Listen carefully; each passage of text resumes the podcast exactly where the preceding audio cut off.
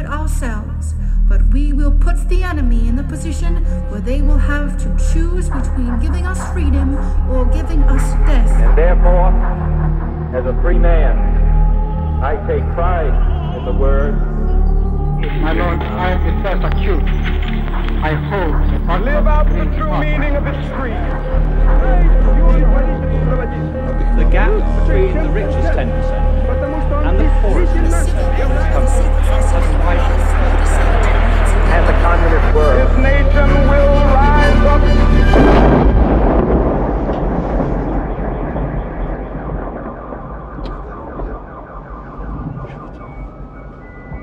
Hezký den, Jan Bělíček a Pavel Šplíchal vás vítají u dalšího dílu podcastu Kolaps, který společně připravujeme pro internetový deník Alarm.cz. Eh, V pátek 4. prosince rozhodla uhelná komise, což je poradní orgán vlády, eh, že Česko ukončí těžbu uhlí v roce 2038. Eh, Podle ekologických organizací a odborníků na globální klima je však rok 2038 velmi, velmi pozdě. A právě této debatě okolo konce českého uhlí se budeme věnovat i dnes v kolapsu. Eh, Pozvání do studia přijala Jana Pravdová z organizace Greenpeace, která velmi aktivně a dlouhodobě vystupuje za eh, rychlé ukončení těžby v Česku. Eh, Jano, moc krát díky, že jsi za náma dorazila a vítej v kolapsu. Ahoj. Ahoj. A já taky zdravím. A ještě je tady vlastně Pavel Šplíchal, na kterýho ne. konstantně zapomínám a takhle si krásně připomněl. Eh, Já bych chtěl takhle eh, na začátek se tě jenom zeptat eh, na takovou jako osobní věc nebo osobní názor. Kdyby podle tebe mělo Česko vlastně ukončit těžbu uhlí? No on je to jak můj osobní názor, tak i vlastně názor vědců, kteří říkají, že aby jsme ukončili, nebo aby jsme uh, ochránili klima a zajistili, že teplota ne, nevzroste nad relativně bezpečnou hranici 1,5 stupně, tak musíme s tím uhlím skončit, uh, hlavně teda vyspělé země s ním musí skončit uh, do roku 2030. A co se teda týče České republiky, tak my jsme navrhovali a prosazujeme i doteď, že by to mělo být někdy mezi rokem 2030 a 2033. A uh, dokonce, uh, nebo v první řadě by se měly, uh, by se měly odstavit elektrárny, jejíž výroba jede na vývoz, to znamená například Počerady a Chvaletice. A uh, to jsme navrhovali do roku 2025, uh, následně pak do roku 2030 uh, ten zbytek těch uhelných elektráren a pak záleží na tom, co bude s uhelnými tepla, teplárnami, protože tam ta situace není tak, tak snadná, protože je to spojené s různými uh, sociálními důsledky, které to může mít. Uh, Nicméně, uh, co se těch uhelných elektráren týče, tak ty jsou vlastně u nás často zastaralé a neefektivní a my jsme teda prosazovali, aby, dokonce jsme zveřejnili i seznam a pořadí, v jakém by se měly odstavovat i na základě jako kritérií, který ta uh, uhelná komise stano, sama stanovila.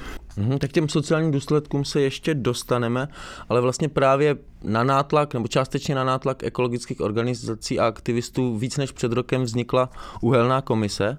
A jak zpětně hodnotíš její činnost?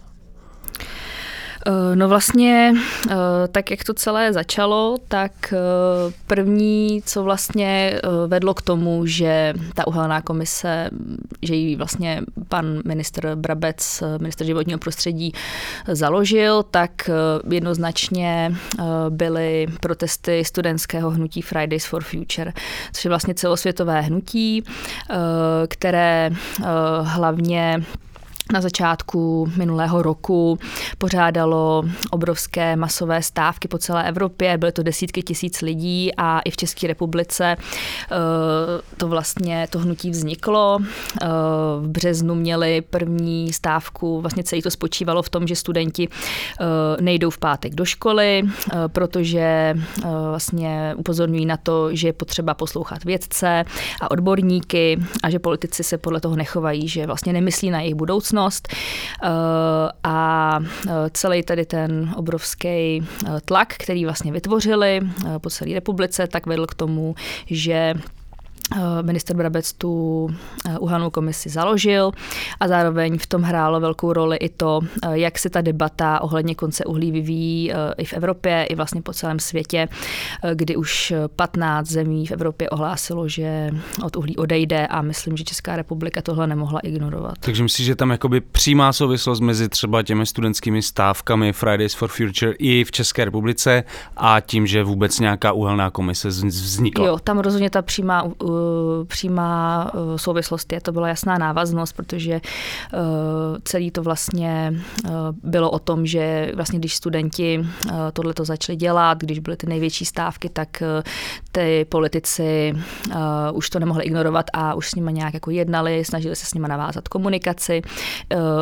Ty zástupci toho hnutí byli i u premiéra Babiše a byl to jednoznačný důsledek toho, že... No že ale nakonec ta komise vlastně rozhodla, že budeme těžit uhlí ještě skoro 20 let. Tak je, vlastně bylo to vůbec k něčemu ta komise, nebo jak hodnotíš tu komisi? No tak ta komise to doporučila vládě, nebo respektive doporučí vládě, která to ale nemusí přijmout. Uh, to je vlastně jako důležitý říct teda k tomu výsledku. Uh, nicméně, co se týká, eh, co se týká toho celého fungování té uhelné komise, tak my jsme na začátku eh, zvažovali, jestli vlastně do toho jít a co od toho očekávat. Takováhle uhelná komise vznikla předtím už v Německu a Greenpeace, protože je to organizace, která má pobočky asi v 50 zemích světa, včetně Německa, tak tehdy náš zástupce byl součástí té německé uhelné komise, plus ještě s dalšími, dalšími, dalšími ekologickými organizacemi v Německu. A my jsme, eh, my jsme začali tím, že jsme si sem pozvali eh, ty lidi z německého Greenpeace a bavili jsme se s nimi o tom, eh, jak to probíhalo, na co jsme, bychom si měli dát pozor. A jeden jako z důležitých z důležitých výstupů, který oni, oni nám doporučovali, je, aby jsme se blíže koordinovali s celým tím hnutím environmentálním a klimatickým v České republice.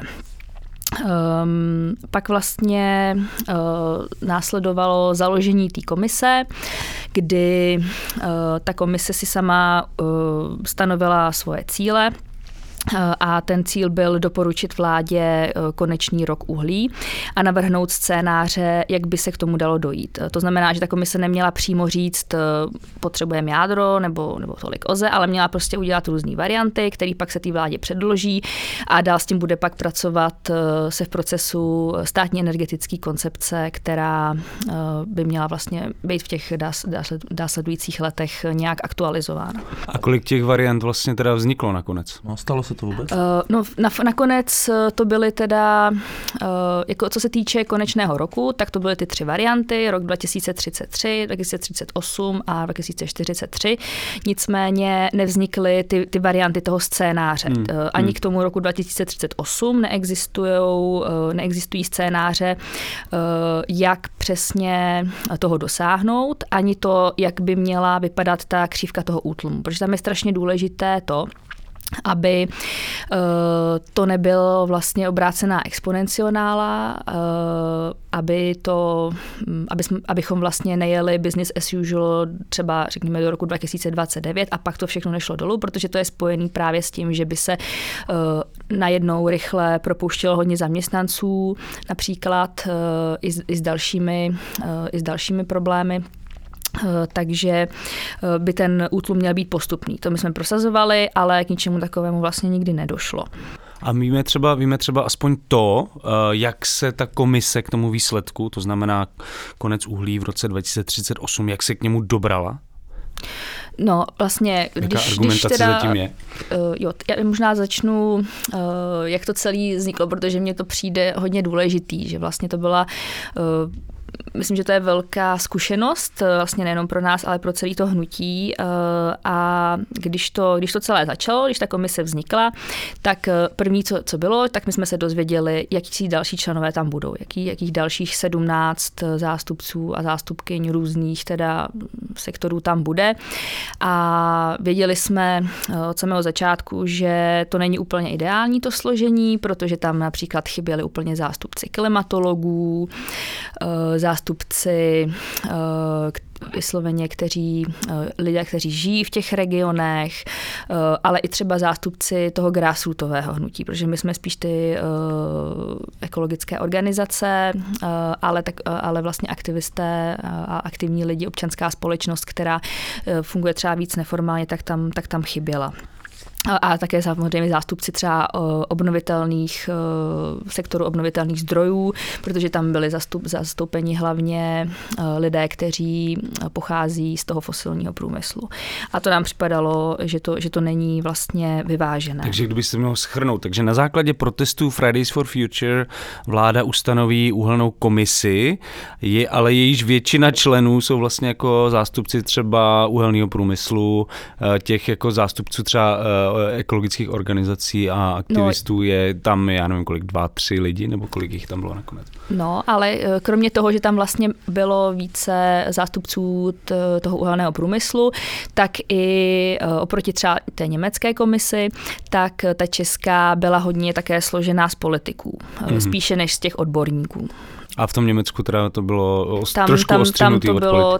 Tam bylo víc těch odborníků, uh, jenomže tady v České republice to vlastně uh, tomu předsedal, přes, předsedal uh, minister průmyslu a obchodu Havlíček a minister životního prostředí Brabec, jsou oba politici a pan Havlíček uh, vlastně uh, hlavně v té závěrečné fázi uh, byl hodně asertivní v tom přístupu a uh, nebylo to příliš demokratické. Hmm, tak se k tomu hmm. asi pak dostanu.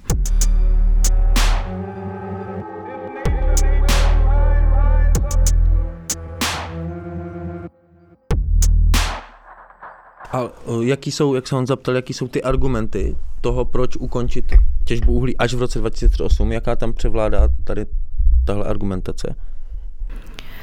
Eh, tak eh, z toho, co jsem eh, slyšela, tak oni vlastně hodně říkají to, že potřebujeme zajistit dostatek elektrické energie a zároveň také počítají s tím, že ta spotřeba elektrické energie se bude zvyšovat, což my si třeba nemyslíme a nemyslíme si, že to je nutné, aby, aby to tak bylo.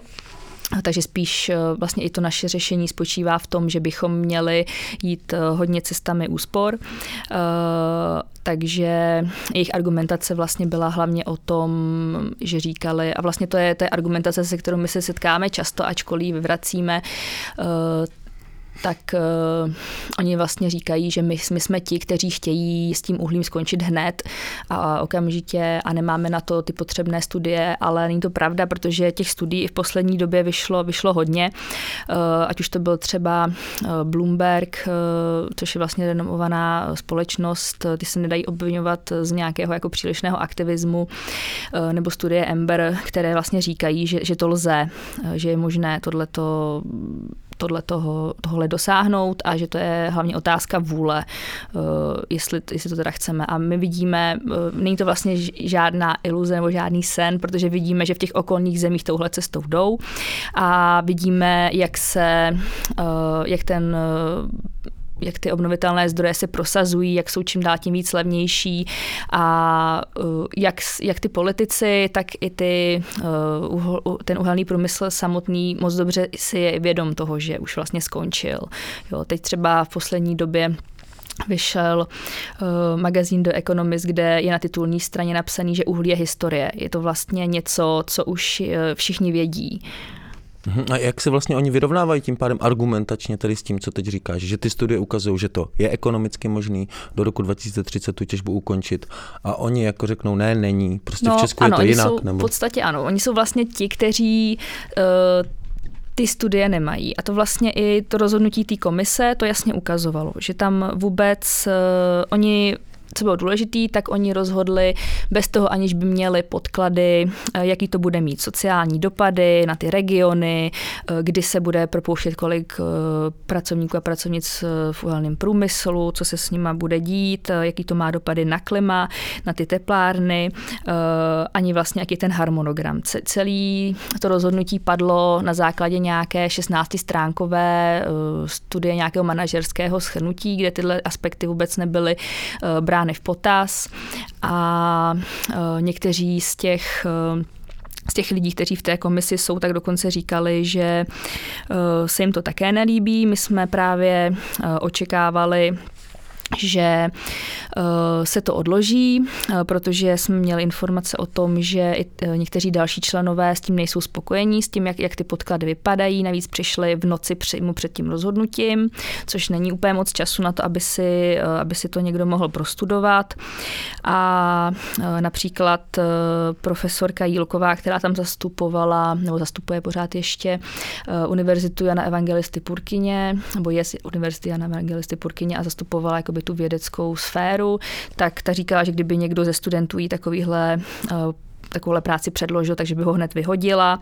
Eh, a například Svaz průmyslu a dopravy předtím jako říkal, že tam se vůbec neřeší výsluhové příspěvky pro ty pracovníky a pracovnice v uhelném průmyslu a že jim to vadí, že budou proti tomu, eh, ale nakonec eh, vlastně, když přišlo se na to rozhodování, tak nikdo nic neřešil a všichni prostě odhlasovali rok 2038, nebo teda ne všichni, ale Dva lidé byli proti, to jsme byli my, eh, dva se zdrželi, to byl pan Brabec a zástupce ministerstva eh, sociálních věcí. Eh, a ti další teda eh, hlasovali pro. Takže abych si to zhrnul, tak v podstatě ta představa je taková, že zatímco třeba celá západní Evropa nebo Evropská unie se bude připravovat na nějaký přechod eh, eh, do jiné fáze prostě energetiky, budou se nějakým způsobem postupně přetransformovat tu svůj, ten svůj energetický mix směrem k nějaký jako zelenější budoucnosti, tak Česko si tady pojede svůj uhelný skanzen, aniž by se na cokoliv připravovala, neměla na to žádné studie a bude čekat, co se bude dít. Uh, ano, v podstatě eh, z tohohle se obáváme a hlavně se teda obáváme toho, že to není dobré jak pro to klima, takovýhle přístup.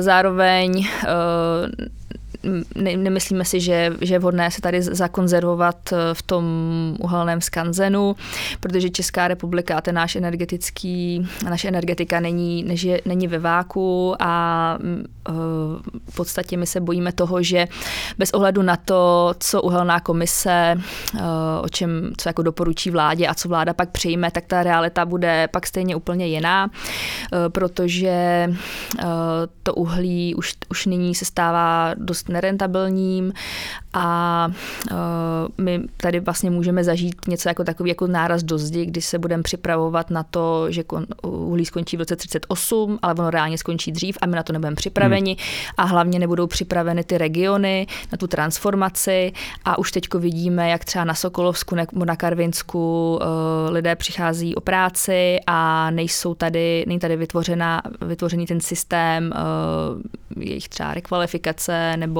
začlenění, uh, nejsou tady vytvořená uh, nová pracovní místa, uh, tohle všechno není promyšlené a může se teda stát, že budeme hodně litovat. A vlastně, o, tom, o tom mi právě šlo, že vlastně mi přijde, že tady tohle rozhodnutí je špatný jako samozřejmě z pohledu klimatu nebo klimatické krize, ale vlastně uh, taky z pohledu třeba ekonomického, což je něco, čím se prostě Andrej Babiš i Karel Havlíček neustále jako zaklínají, ale zároveň vlastně to jejich rozhodnutí je dost jako absurdní v tomhle smyslu. Ano. No ale já jsem mě tady v tomhle ohledu zajímalo, no mě hodně překvapilo, když Janek Rovenský na té páteční demonstraci vystoupil a řekl právě to, co teď říkáš ty, že, eh, že vlastně to uhlí stejně skončí a v podstatě, nebo jestli, já jsem to možná špatně pochopil, tak mě když tak oprav, ale mě právě přišlo, že on vlastně nakonec políhá na volný trh, že to vyřeší a že mě to přišlo taky vlastně taky klauzovský nakonec, že, jako, že ten volný trh to vyřeší a že ten řekne, že už to uhlí není rentabilní a že vlastně spoléháme na to, jo, vlastně, že to bude taky volnotržní řešení nakonec. No, tak to si myslím, že není jako správné řešení samozřejmě a myslím, že ani Janek si to nemyslí, jak ho znám. Uh, tam je jako potřeba říct, že my jsme uh, se, se do té situace, kdy uhlí se stává ekonomicky vlastně nepřijatelné, nerentabilní, nedostali volným trhem, dostali jsme tam náhodou. Je to na základě jako dlouholetého tlaku a aktivit občanské společnosti, veřejnosti, expertů, akademiků, různých odborníků, který tady dlouhodobě vlastně tlačí na to, aby se řešila ta klimatická krize a aby se řešil problém, který je spojen s, fosil, s fosilními palivy. A i, i když třeba vidíme, že třeba finanční instituce, jako jsou třeba banky a pojišťovny, uh, už od uhlí taky odstupují, dokonce veřejně prohlašují, že nebudou ho pojišťovat, že do něj nebudou dávat peníze, eh, tak to vlastně se taky nestalo jen tak. To se stalo díky tomu, že to uhlí se stalo vlastně eh, společensky, nebo stává se společensky nepřijatelným, něco, co, eh, co, co je vlastně minulostí, není to efektivní, není to zdravý pro životní prostředí ani pro lidi, je to drahé a, a není to cesta dopředu. Já jako chápu třeba uh, to rozčarování nebo zklamání z toho pátečního rozhodnutí, ale uh, dalo by se říct, že ta uhelná komise jako byla i k něčemu dobrá? Nebo se jako v podstatě jenom jednalo o takový jako fíkový list uhlobaronů, jak se o ní teďka jako v poslední době uh, mluví? Jo, je něco, co vlastně mm-hmm. jako mhm. přinesla pozitivního?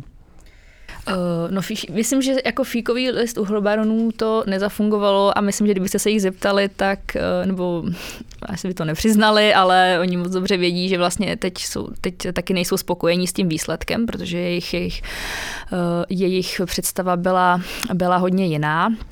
Že chtěl ještě pozdější jako termín, nebo co? Uh, jo, dřív vlastně na začátku, eh, v průběhu jara, eh, když ještě než byly známy tyhle, ty, tyhle ty tři scén, eh, možné roky, tak se mluvilo o více roletech. A co, co hlavně bych jako třeba chtěla i porovnat nějakým jako větším časovém horizontu, tak když jsme uh, Eh, my jsme dřív eh, se hodně eh, zabývali tím, že jsme bojovali třeba proti konkrétním projektům v uhelné infrastruktuře, to znamená bojem proti rozšiřování uhelných dolů, prodlužování životnosti nějakých uhelných elektráren, což bylo samozřejmě velice náročné. A tehdy, když jsme chránili Horní Řetín, město v severních Čechách, které čelilo tomu, že se že vlastně se limity těžby prolomí, město se zbourá, těžba postoupí dál, tak tehdy chtěli uhlobaroni těžit do roku 2120. Mm-hmm. A uh, tehdy prostě jsme si neuměli moc Já, jako představit, A že bylo, by... Který to bylo rok, tohle? Uh, tohle bylo 2015. Jo, vlastně takže před, to není zase tak dávno. Ale se říká, ale že uhlobaroni nemyslí do budoucna, ale jak vidno, jako myslí na budoucnost, prostě, že chcou těžit až do roku 2120. No, uh, jako měli ty plány, prostě rozšiřování těch Otázka, dalších co na tu budoucnost.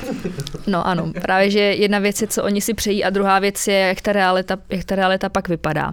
Takže to, že se podařilo to posunout prakticky o 90 let jako urychlit, jako ano, není to, není to pořád ještě ideální, ale my jsme přesvědčení o tom, že to, jak se ta debata vyvíjí, jak se to celý posouvá, jak, jak, jak se, eh, jak když vidíte, jak, jak to vypadalo před rokem, jak to vypadá teď, tak za další rok jsme jako přesvědčení o tom, že to uhlí bez ohledu na to, co chce anebo nechce vláda, co nechtějí energetické společnosti, prostě do toho 2000, do toho roku 2030 skončí.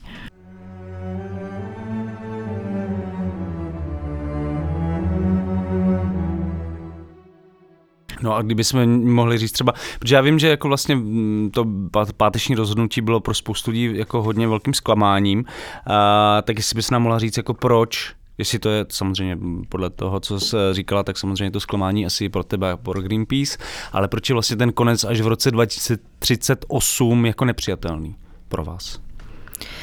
Eh, no je to nepřijatelný, jak už teda z důvodu ochrany klimatu, protože víme, eh, že musíme, eh, pokud chceme teda to, to klima ochránit, tak ty vyspělé země musí s uhlím skončit kolem roku 2030 a zároveň uh, pro nás je to nepřijatelné, protože se právě bojíme toho nárazu do zdi, toho, že Česká republika nebude připravená ten konec uhlí a že lidé, kteří v těch regionech žijí, uh, to pak můžou odskákat. Uh, to, že naši politici si zachovali takhle nezodpovědně, tak by právě nemělo, nemělo dopadat na ty lidi, kteří, kteří pak nebudou mít tu práci a bude pro ně těžké tuhle situaci nějak, nějak samostatně řešit. No a vlastně jako třeba Janek Rovenský a Jiří Koželouch v pátek 4.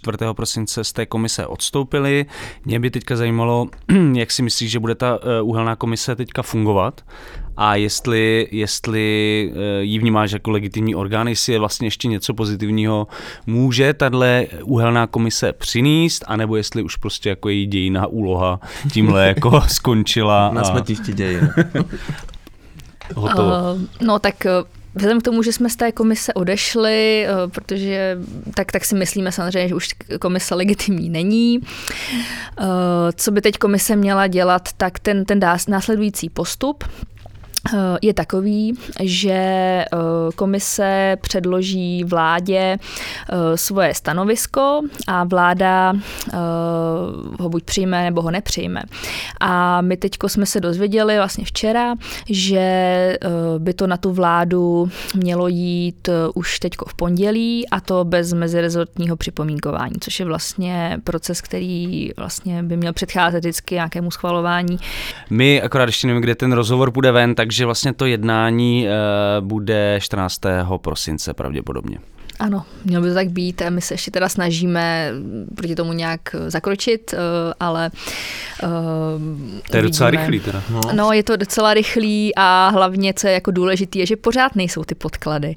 Takže to, co ale... by teď ta uhelná komise měla udělat, tak je dodělat si ty svoje domácí úkoly, který, který prošvihla, který neudělala. Uh, ale nepředpokládáme, že to za čtyři dny stihnou. No ale každopádně, pokud jakoby tu komisi vede Karel Havlíček a má se to schvalovat na vládě, tak asi jako Jo, on ten nemá komu ty úkoly dávat, on nebude dávat sám, sám sobě, jako ty domácí úkoly. Hmm, Babiš nemá čas, ale, já, jako, ale tedy jako já nechci šířit nějaký spiklenecký teorie, ale to vypadá, že si ty jako uhlobaroni nebo tady tahle lobby to umí pohlídat tak, aby to v podstatě bez tradiční debaty, jak na uhelné komisi, tak na vládě, vlastně si pojistili to datum 2038 a s ním budou potom moc operovat, ne? Takhle, takhle to vypadá. Uh, možná to tak bude, ale jak už jsem říkala, tak uh, i když si to pojistí na vládě, tak eh, to, když, když vlastně vláda něco řekne, ale ta realita může být úplně jiná, tak my bychom měli reagovat na to, jak ten svět se bude vyvíjet. Měli bychom být flexibilní a neměli bychom eh, se tady vztahovat eh, k tomu, že nějaký, nějací vlastně politici, kteří moc nemyslí na budoucnost, tak si myslí, že něco nějak bude, ale my už víme, že, že vlastně ne. No tak když bude, tam je asi dobrý poznamenat, že když půjde uhlí do minusových jako hodnot, tak tak z uhlobaronů už nebudou uhlobaroni. Ale právě jako nejčastější argumentem, který staví lidi proti požadavkům ekologického hnutí, je právě ten, že neexistuje energetická alternativa, že lidi jsou přece pro konec uhlí, jasný, je to špinavý, ale potřebujeme tu energii, jinak nám nebudeme prostě mít funkční ekonomiku. Takže jsem se chtěl zeptat, jak se vyrovnáváte s touto kritikou? Tak my se samozřejmě uh, snažíme uh, ukazovat, že to řešení máme. Ono často uh, to není snadné, protože když například děláme nějakou přímou akci, někam vylezeme, tak to, co hlavně se lidi dozví, tak je to, že někde jsme a už moc třeba nečtou dál. Kde a to je, kdyby uvedený... kritizovala vaši vlastní taktiku teďka trošku. To ne, ale uh, má to své výhody a nevýhody, ale proto je potřeba uh, vlastně i předkládat to řešení a předkládat ho nějakou stravitelnou formou. My vlastně na všechno, všechno co prosazujeme, tak na to máme uh, studie, buď vlastní, ale většinou, a to i v tomhle případě, jsou to jako externí studie, které, které děla, dělají nějaké uh, odborné agentury, uh, například uh, agentura Energy Nautics, uh, nebo uh, máme energetickou revoluci, což je vlastně studie, se kterou operujeme už mnoho let, kterou dělal Wuppertalský institut v Německu.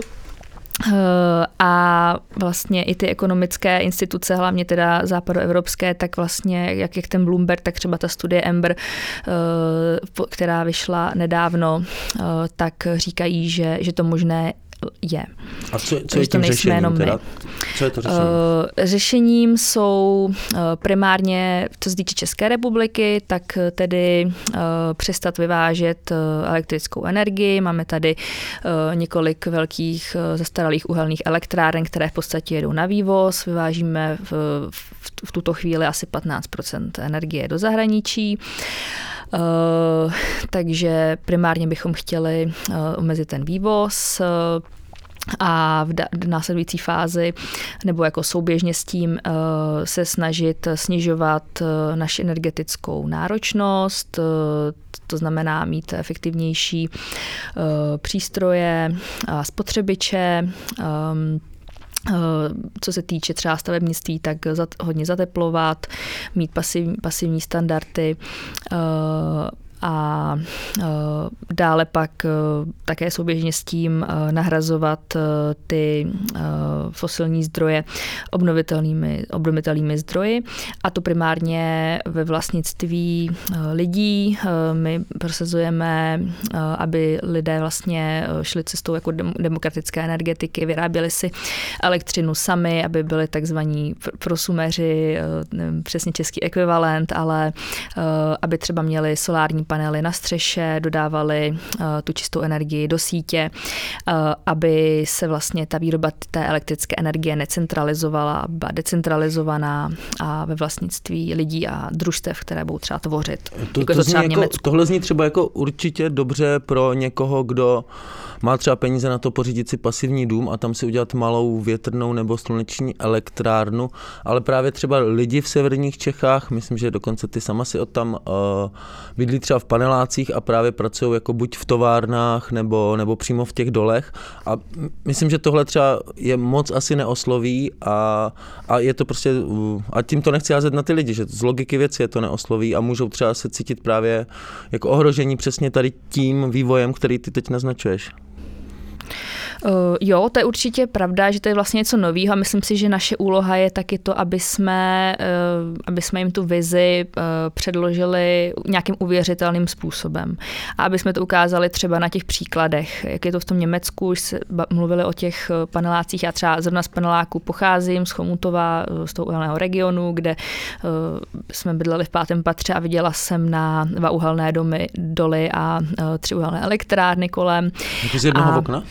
Ano, jedno, no, vlastně jako já jsem vidím, vidím jak na horní Jiřetín, který, který mu hrozilo ustoupit těžbě na zámek Jezeří, který vlastně stojí přímo na hraně toho uhelného lomu na Litvínovskou chemičku, elektrárnu Počerady a Velkolom Vršany a na druhé straně pak Prunéřovské, Prunéřovské elektrárny u Kadaně.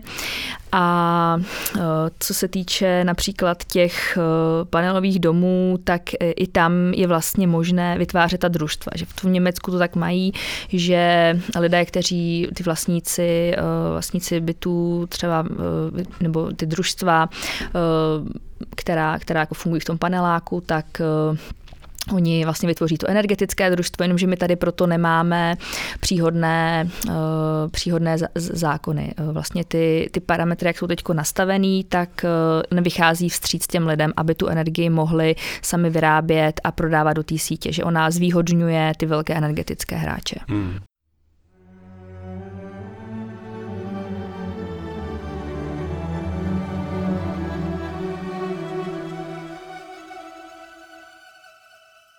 Baví vás náš podcast Kolaps a nevynecháte jediný jeho díl? Podpořte jeho vznik finančním příspěvkem v naší stálé kampani na portálu darujme.cz lomeno projekt lomeno 905. Odkaz najdete i na našem webu advalarm.cz.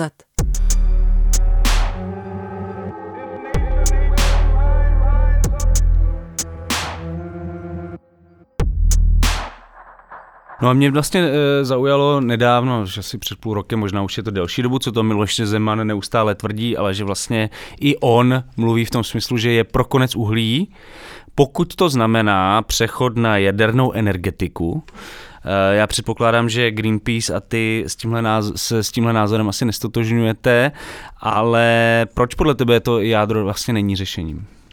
Pokud náhodou není. Jako nechci ti vkládat, samozřejmě, jako možná to vidíš jinak, jo, ale... já myslím, že to není asi tajemství, protože Greenpeace vzniklo uh, vlastně jako pro, protijaderná organizace, tehdy to bylo kvůli uh, teda použití ve uh, ve, ve válkách a mm. protestovali aktivisté z lodí, jeli do míst, kde se testovali, testovali jaderné zbraně.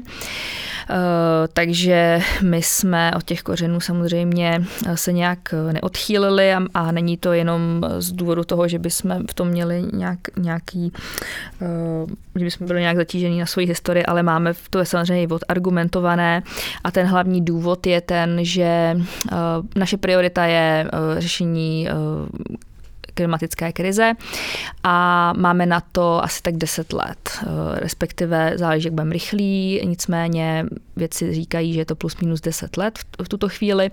A za takovou dobu jadernou elektrárnu nepostavíme. Když se podíváme na to, jak dlouho to všechno trvá, eh, s jakými problémy je to spojené, tak eh, nemáme šanci nahradit veškerou energii, kterou teď vyrábíme z uhlí jadernými zdroji.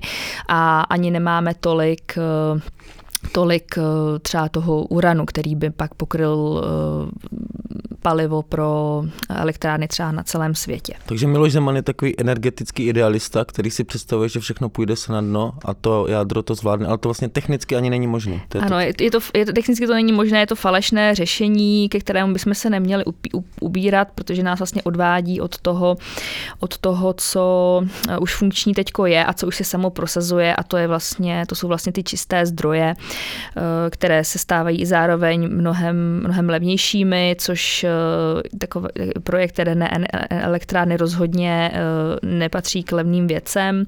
Navíc to eh, zvyšuje naši geopolitickou závislost na některých třeba nestabilních zem, zem, zemích s nestabilními režimy.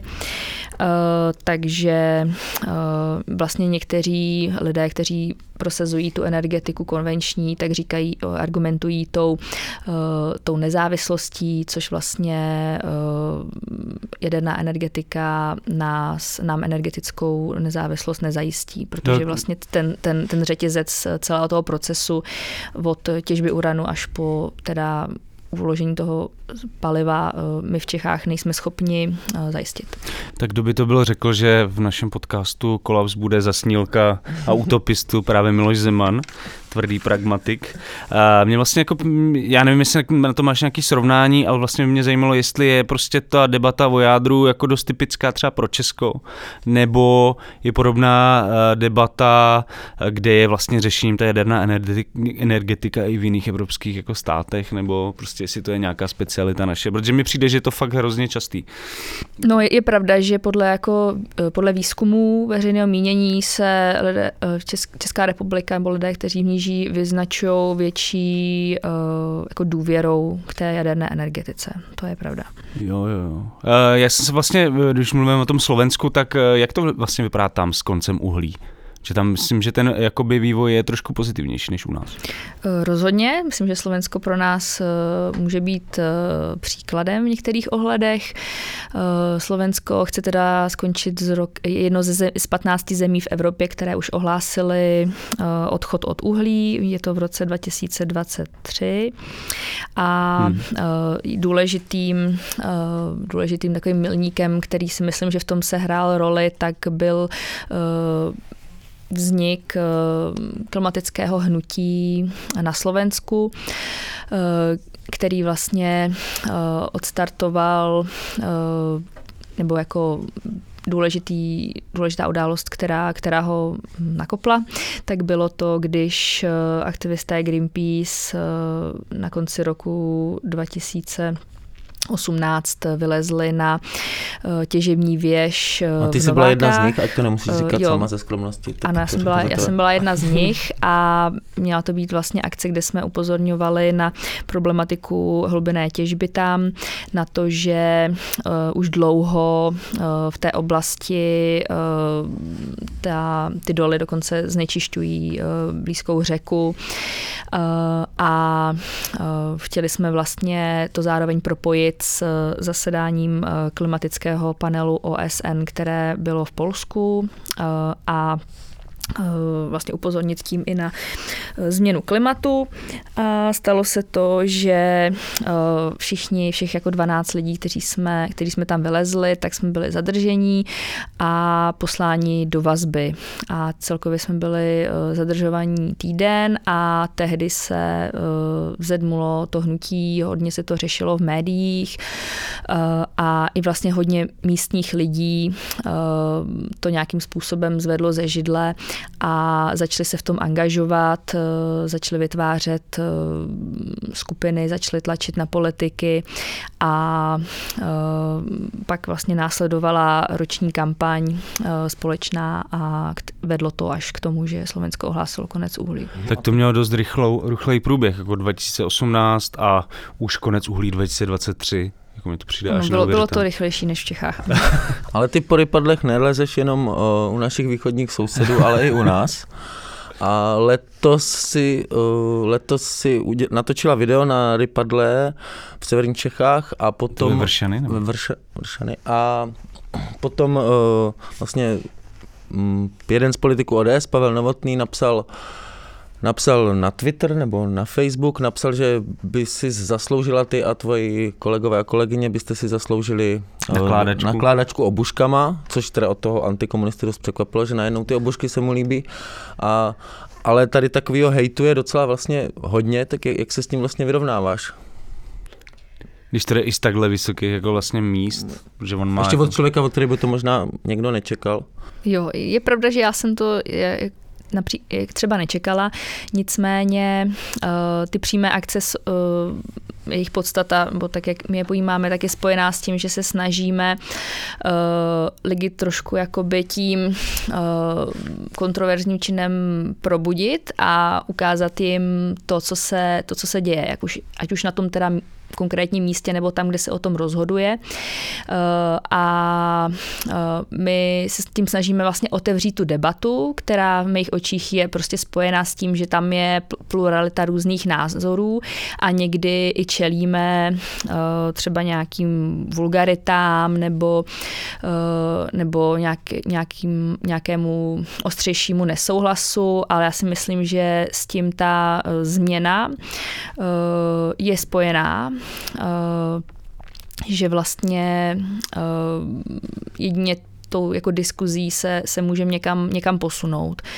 A...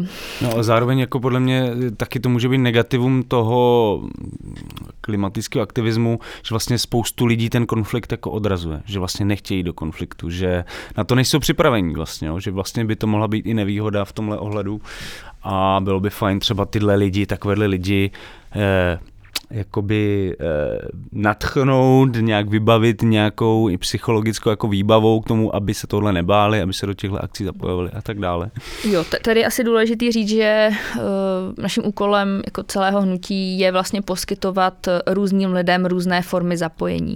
Že on to není jenom o těch přímých akcích, ale že vlastně uh, podle mých zkušeností, když jsme třeba vedli tu kampaň uh, proti prolomení limitů, tak to, co, to, co vlastně ta, ta, ta úspěšná strategie podle mě vtkvěla v tom, že uh, jsme uh, šli cestou expertní práce, lobbingu, práce s těma místníma komunitama, s místníma politikama, zapojování veřejnosti nejenom v tom regionu, ale i třeba v celé České republice, i potažmo v zahraničí.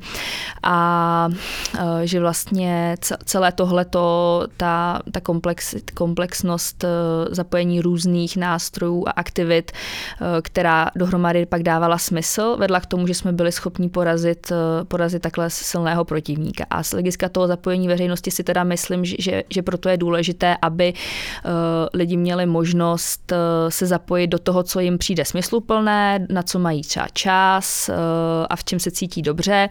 A myslím, že stejně tak důležité jako líst po rypadlech a dělat přímé akce, je uh, stát na ulici, bavit se s lidma, uh, naslouchat jim, uh, malovat transparenty, vařit na klimatickém kempu, bavit se s politiky, psát do novin a že tohle všechno dohromady vlastně vytváří ten tlak a ve finále může, může porazit a dosáhnout toho, co, čeho dosáhnout potřebujeme. Tak to je dobrá zpráva pro všechny, kteří eh, třeba nemají žaludek na to, aby je šikanoval jedna z nejvýznamnějších oslob eh, dnešní ODS nebo třeba půlka českého Twitteru. I tak se můžete zapojit do e, klimatických e, a ekologických aktivit, ať už z Greenpeace nebo grassroots nebo hnutí. bez a tak, Greenpeace. a nebo grassroots hnutí a tak dále. No, každopádně my jsme dneska v dnešním kolapsu se bavili o rozhodnutí uhelné komise ukončit těžbu uhlí v Česku až v roce 2038 a povídali jsme si právě s členkou organizace Greenpeace Janou Pravdovou. Moc krát díky, Jano, že jsi za náma dorazila a měj se skvěle. Díky moc. Pavel taky poděkuje. Jo, já taky děkuji. My, taky se, my, se, děkuju. my se vlastně hlavně rozloučíme a budeme Posluchači. s posluchači a budeme se těšit eh, zase v dalším díle podcastu Kolaps. Tak jo, čest práci. Díky, Díky. mějte se. Ahoj.